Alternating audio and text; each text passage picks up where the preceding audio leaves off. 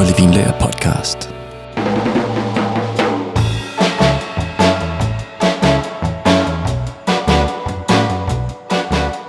Østrigs vigtigste druesort, det er Grüner Veltliner. Og det er måske ikke den drue, der ringer de fleste klokker. Men øh, det er altså en sort, som du virkelig skal holde øje med.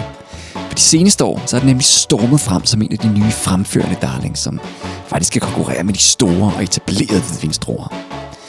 Og i øjeblikket så får du rigtig meget vin for pengene, når du køber Grønne Berliner.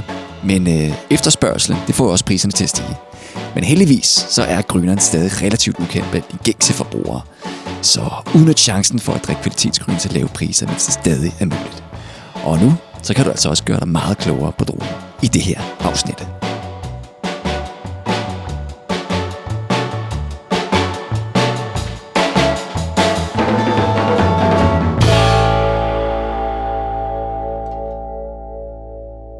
Den tidligste nævnelse af Grønnerveliner, den går tilbage til 1700-tallet. Men øh, man tror faktisk, at øh, Grønnerveliner den har eksisteret siden romertiden. Og navnet det stammer fra det tyske ord for Valtellina, som jo er en øh, alpedal, der ligger i Lombardiet i Norditalien. Men øh, man ved dog ikke, om der er en forbindelse mellem druen og Valtellina. Man mener nemlig, at øh, Grønnervelina den stammer fra Østrig. Og selve Grønnerveliner navnet, det optræder første gang i et dokument fra 1855. Og før det, så blev den altså kaldt Weissgipfler. Og DNA-analyser, det er altså også afdækket, hvem der er forældrene til grønneren. Fordi grønner Veltliner, det er nemlig en naturlig krydsning mellem den her elgamle og legendariske sauvignon som vi jo også har et helt afsnit om her på podcasten, afsnit 63. Og øh, Sauvignon er også forældre til flere forskellige kendte druesorter fra Europa. Men øh, Grønner Veltlinerens anden forældre, det er altså noget mere, altså hvad kan man sige, obskur vinplante, som man faktisk ikke vidste eksisterede før år 2000. Kan du huske afsnit 27 om øh, Sinfandel, hvor der også gik sådan altså totalt detektivarbejde i at opspore, hvor den stammede fra? Altså historien om Grønner Veltlinerens mystiske og ukendte forældre, den er faktisk lidt i samme boldgade. For i mange år, der var der blevet fortalt historier om eksistensen af sådan en elgammel druesort, som groede på en mark, der blev kultiveret for flere hundrede år siden i øh, en lille landsby, som hedder St. Georgien am Leitagebirge. Og det ligger omkring Eisenstadt, som er hovedstaden i Østrigs Burgenland-delstat. Og der var så to lokale vindyrkere fra St. Georgien, som øh, også havde hørt legenden om den her mytiske vinplante. Og de besluttede sig så for at følge trådene og prøve at opspore den. Og i år 2000, der undersøger de en gammel tilgroet vinmark fra middelalderen, nemlig Red Fitrift, som øh, senere hen blev brugt som en græsseng af de lokale landmænd. Og her i den gamle Red Fitrift-mark, der opdager de en hybenbusk, hvor de bemærkede noget grønt, der glitrede over busken. Og det var nemlig en vinplante. Altså en tydeligvis meget gammel vinplante også. Og fordi planten havde været gemt væk i underskoven i meget lang tid, så var den virkelig afkræftet, fordi den havde ikke fået nok lys. Og derfor havde den altså også kun meget små blade, som kun var på størrelse med tommelfingernegle. Og i de følgende år efter opdagelsen, så udførte man nogle detaljerede undersøgelser af vinplanten.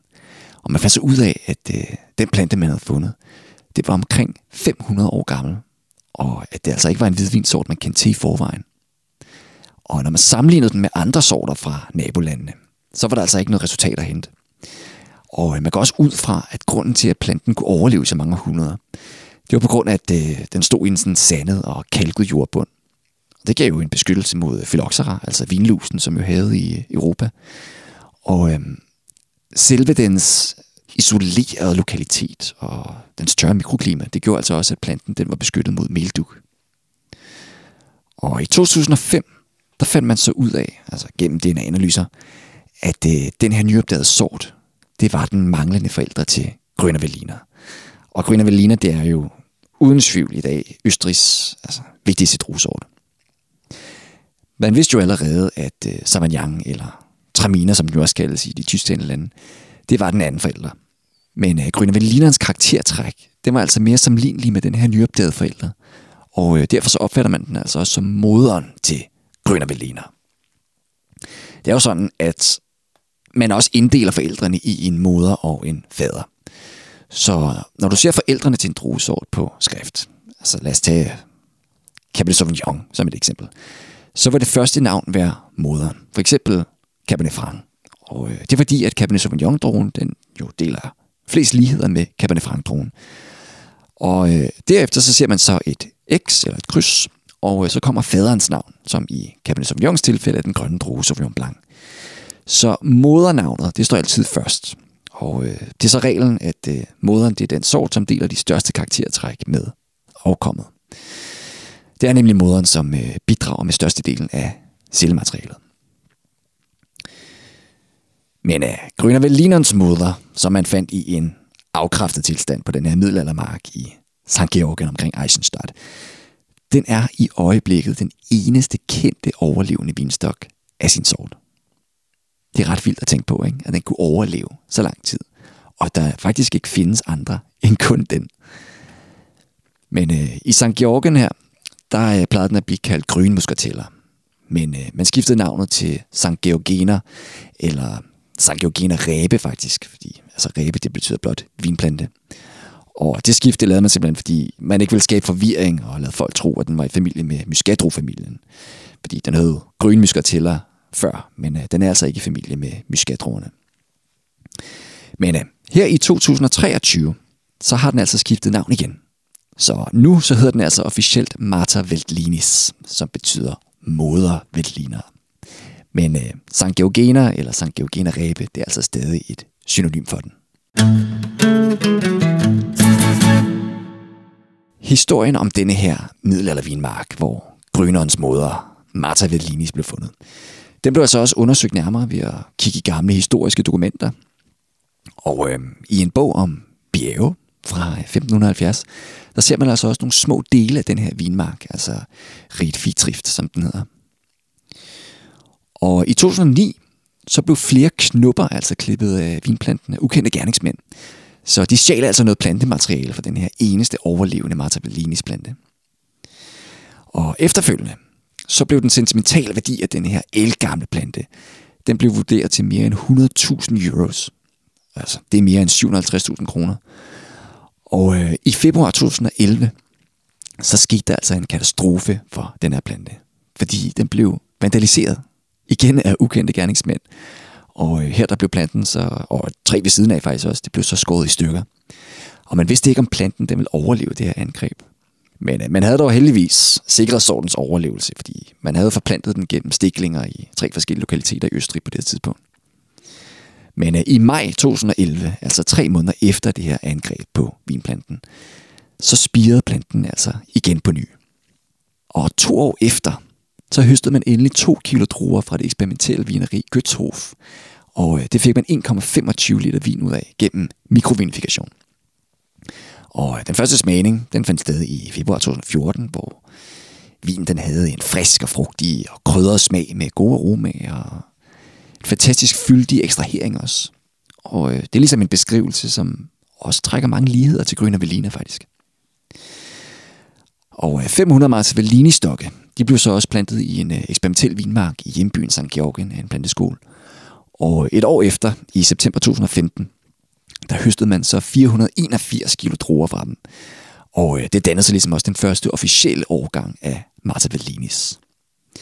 Og i fremtiden, så får den her, altså stadig rimelig ukendte Marta Bellinis sort, den får nok mere end bare en historisk betydning for vinverdenen. Fordi det er i hvert fald meningen, at den her sort den skal betragtes som en kvalitetsdrue. Og øh, man ser altså også, at kvaliteten på øh, altså de her plantede vinstok, de bliver bedre og bedre for hvert år. Så øh, den bliver altså virkelig, virkelig spændende at følge. Og øh, i 2023, så bliver der altså også plantet 18.000 stokke i 13 minerier, i både Burgenland og Weinviertel og Kremstal og Wachau i Østrig. Og det giver altså også en større diversitet i dyrkningsarealerne, som ligesom kan, ja, så man kan lære, hvordan øh, dens karaktertræk udfører sig i forskellige terroirs.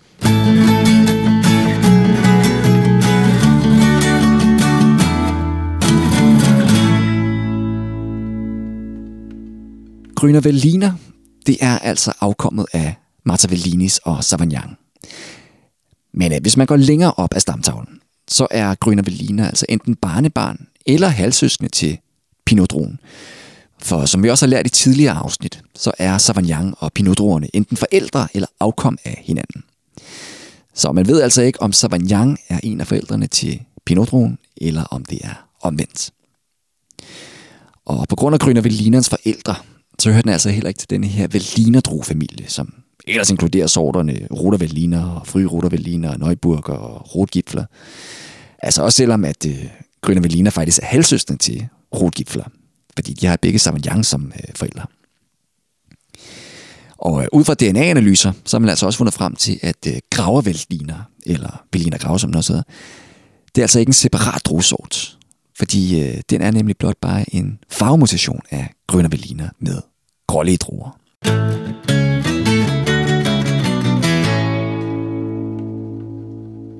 Grønne Berlineren, den bærer meget frugt, og øh, den producerer så nogle små grøngule druer fra løse drueglaser. Og fordi den er meget frodig, så kræves det altså også, at man holder udbytterne nede, for ligesom at kunne opnå de bedste kvalitetsdruer. Og øh, den er meget tilbøjelig til at udvikle vinskimmel og melduk, og også bliver angrebet af grape rust mite, som ligesom er en midde, mide, der lever af planter, og som ødelægger de unge skud i foråret, og også øh, og stilkene. Og Grønne Melina, det er en tørstig drue, så den kan altså heller ikke lide, når det er for tørt. Så øh, den gror især rigtig godt i, øh, i sådan nogle dybe løsjorder, som holder på vandet. Og det er altså afgørende for grønneren. Og løsjorden, det giver så også mulighed for, at rødderne de kan grave sig langt ned i undergrunden. Altså løs, det er jo en øh, jordtype, som kommer til ved hjælp af vinden. Øh, altså luftborgen øh, sediment. Og i Niederösterreich, hvor øh, 90% af grønne faktisk holder til, der får man så en dyb og kalket masse af den her øh, vindborgende løs, som er blæst ind fra alberne. Og grønnervinplanten, den har altså også nogle karakteristiske hvide og sådan uldne hår på øh, tippen af skuddene.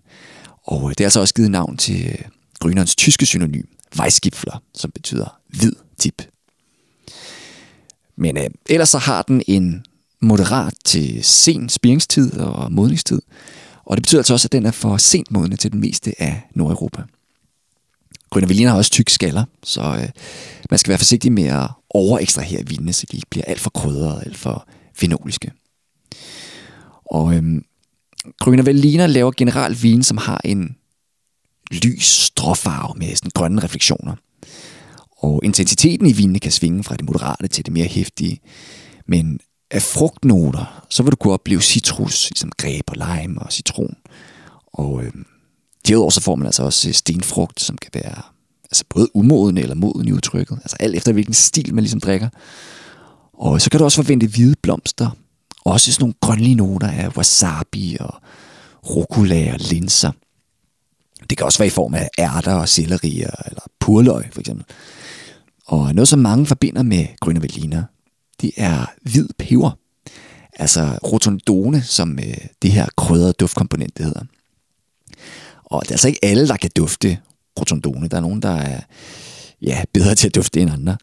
Og øhm, hvis man finder det i Grønne Veliner, så er det altså også mest udpræget i vinene fra Weinviertel. Men i min optik, så er pebernoterne dog sådan rimelig udfaset i Grønne Veliner. Det er i hvert fald sjældent, at man får en sådan udpræget pebernote i de grønne vine, som produceres i dag. Men øh, vinene har ellers en høj og stenet mineralitet, og så får man sådan en lækker cremethed fra den tid, at øh, vinen har lavet lige på gærresterne. Og det er tørre vin, som øh, har en moderat til fyldig krop, altså med mindre det er øh, afslæse, eller trukkenbærende afslæse, eller Eiswein selvfølgelig.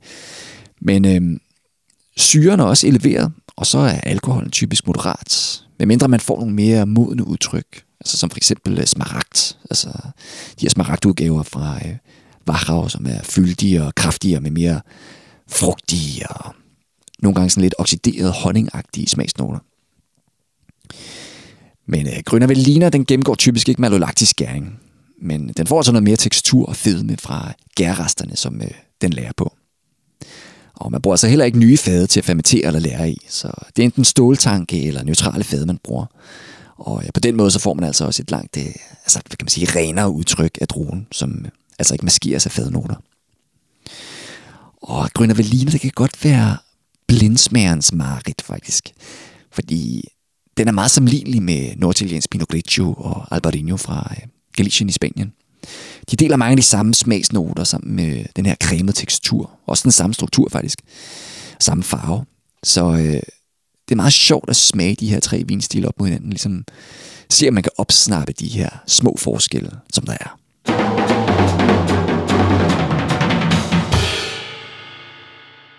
Man finder ikke rigtig grønne veliner uden for Østrig. Altså, Frankrig har kun nogle eksperimentelle beblandinger af den, og Italien har en lille smule i den nordlige Alto Adige-provins, som hedder Valle Isacco. Så det er Østrig, der er hjemlandet for grønne veliner. Og her der står den for 31,6 procent af landets beplantning af vinstokke.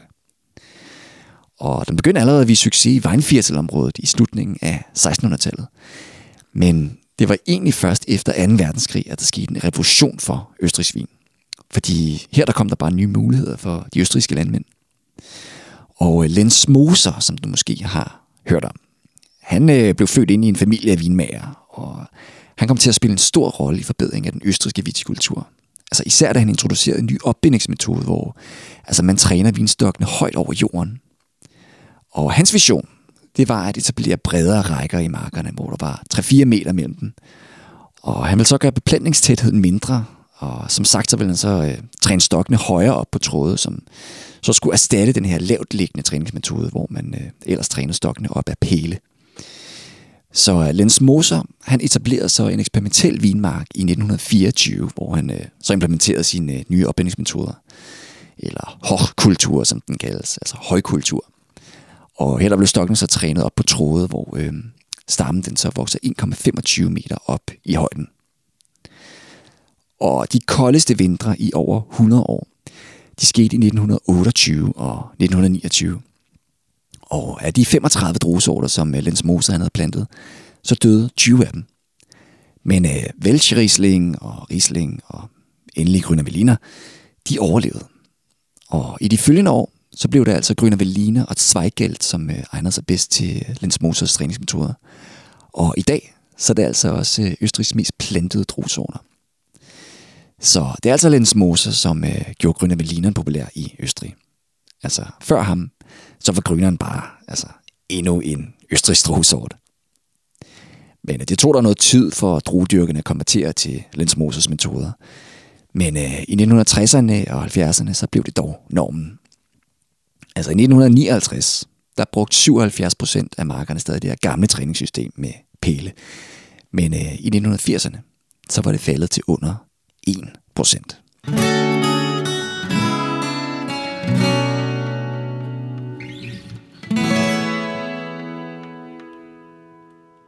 De bedste Grüner Veltliner vin, de produceres omkring Donaufloden i Niederösterreich-delstaten. Og øh, her der giver floden sådan en modererende effekt, samtidig med, at vinstokkene ligesom suger varmen til sig fra øh, de vestenvinde, der kommer fra den pannoniske slette. Vi har snakket om øh, Østrig før i afsnit 22, så hvis du gerne lige vil have mere omkring klimaet og geografien med, så øh, lyt lige til det afsnit igen. Men øh, 90% af Grønnervelineren, den findes altså i Niederösterreich. Specielt i Weinviertel nord for Donaufloden, hvor over halvdelen af den østriske grøner er plantet. Og i Burgenland-delstaten, hvor man også fandt moderen til gryneren i Eisenstadt, der er man øh, mest kendt for rødvin på Blaufränkisch og Zweigelt. Men øh, 11% af beplantningen, den er dog stadig Grüner Og øh, når udbytterne de er høje, så er vinene sprøde og friske og meget drikkevenlige. Og øh, den stil ser man især i Weinviertel. Men øh, i de prestigefyldte appellationer, ligesom Wachau og Kamptal og Kremstal, og faktisk også på de bedste marker i øh, Weinviertel, så kan øh, vine blive mere koncentrerede og gennemværdige. Og de er typisk tørre og fyldige i stil med sådan peberet duft sammen med sådan faste og mineralske citrusnoter. Og nogle gange med krydderelementer også. Og øh, med alderen, så bliver de nærmest begundiske i det, altså de her topgrønne berlinere. Og øh, de vine, som kommer fra sletterne, de er typisk mere frugtdomineret med sådan en udpræget ferskensmag. Men øh, Grønne Veliner, det er altså en øh, bredtfagende drue, som altså, kan producere alt fra øh, basevin til altså, de her muserende sigtvine. Og øh, der er den jo øh, sammen med Welsch en af de foretrukne druer. Og øh, så producerer den altså også lette og peberet og friske øh, hverdagshvidvin. Og så endelig de her koncentrerede og kraftfulde udtryk fra de øh, stejle marker omkring Donaufloden. Man laver altså også lidt afslæse og trockenbærne på den. Og øh, på grund af, at den har nogle øh, løse drueklaser, så er den altså også ideel til produktionen af ejsvejen. Men øh, de nabolande, som Østrig har, de har altså også øh, noget grønere plantet. Blandt andet i Tjekkiet og Slovakiet og Ungarn. Og øh, Bulgarien har også lidt. Men øh, de her østeuropæiske vine, dem ser man altså meget sjældent på det danske marked. Så hvis der er nogen, der siger grønne veliner, så er det altså Østrig. Men øh, man er altså også begyndt at plante lidt af den i USA, hvor det er Oregon og Kalifornien, som fører an. Men øh, det er altså på et meget beskedent niveau. Og det samme ser man også med New York og Washington State, og også øh, British Columbia i Vestkanada, hvor der også kun er meget små mængder gryner. Og Australien og New Zealand leger også lidt med den. Og i fremtiden, så ser man nok endnu mere gryner spredt ud i verden.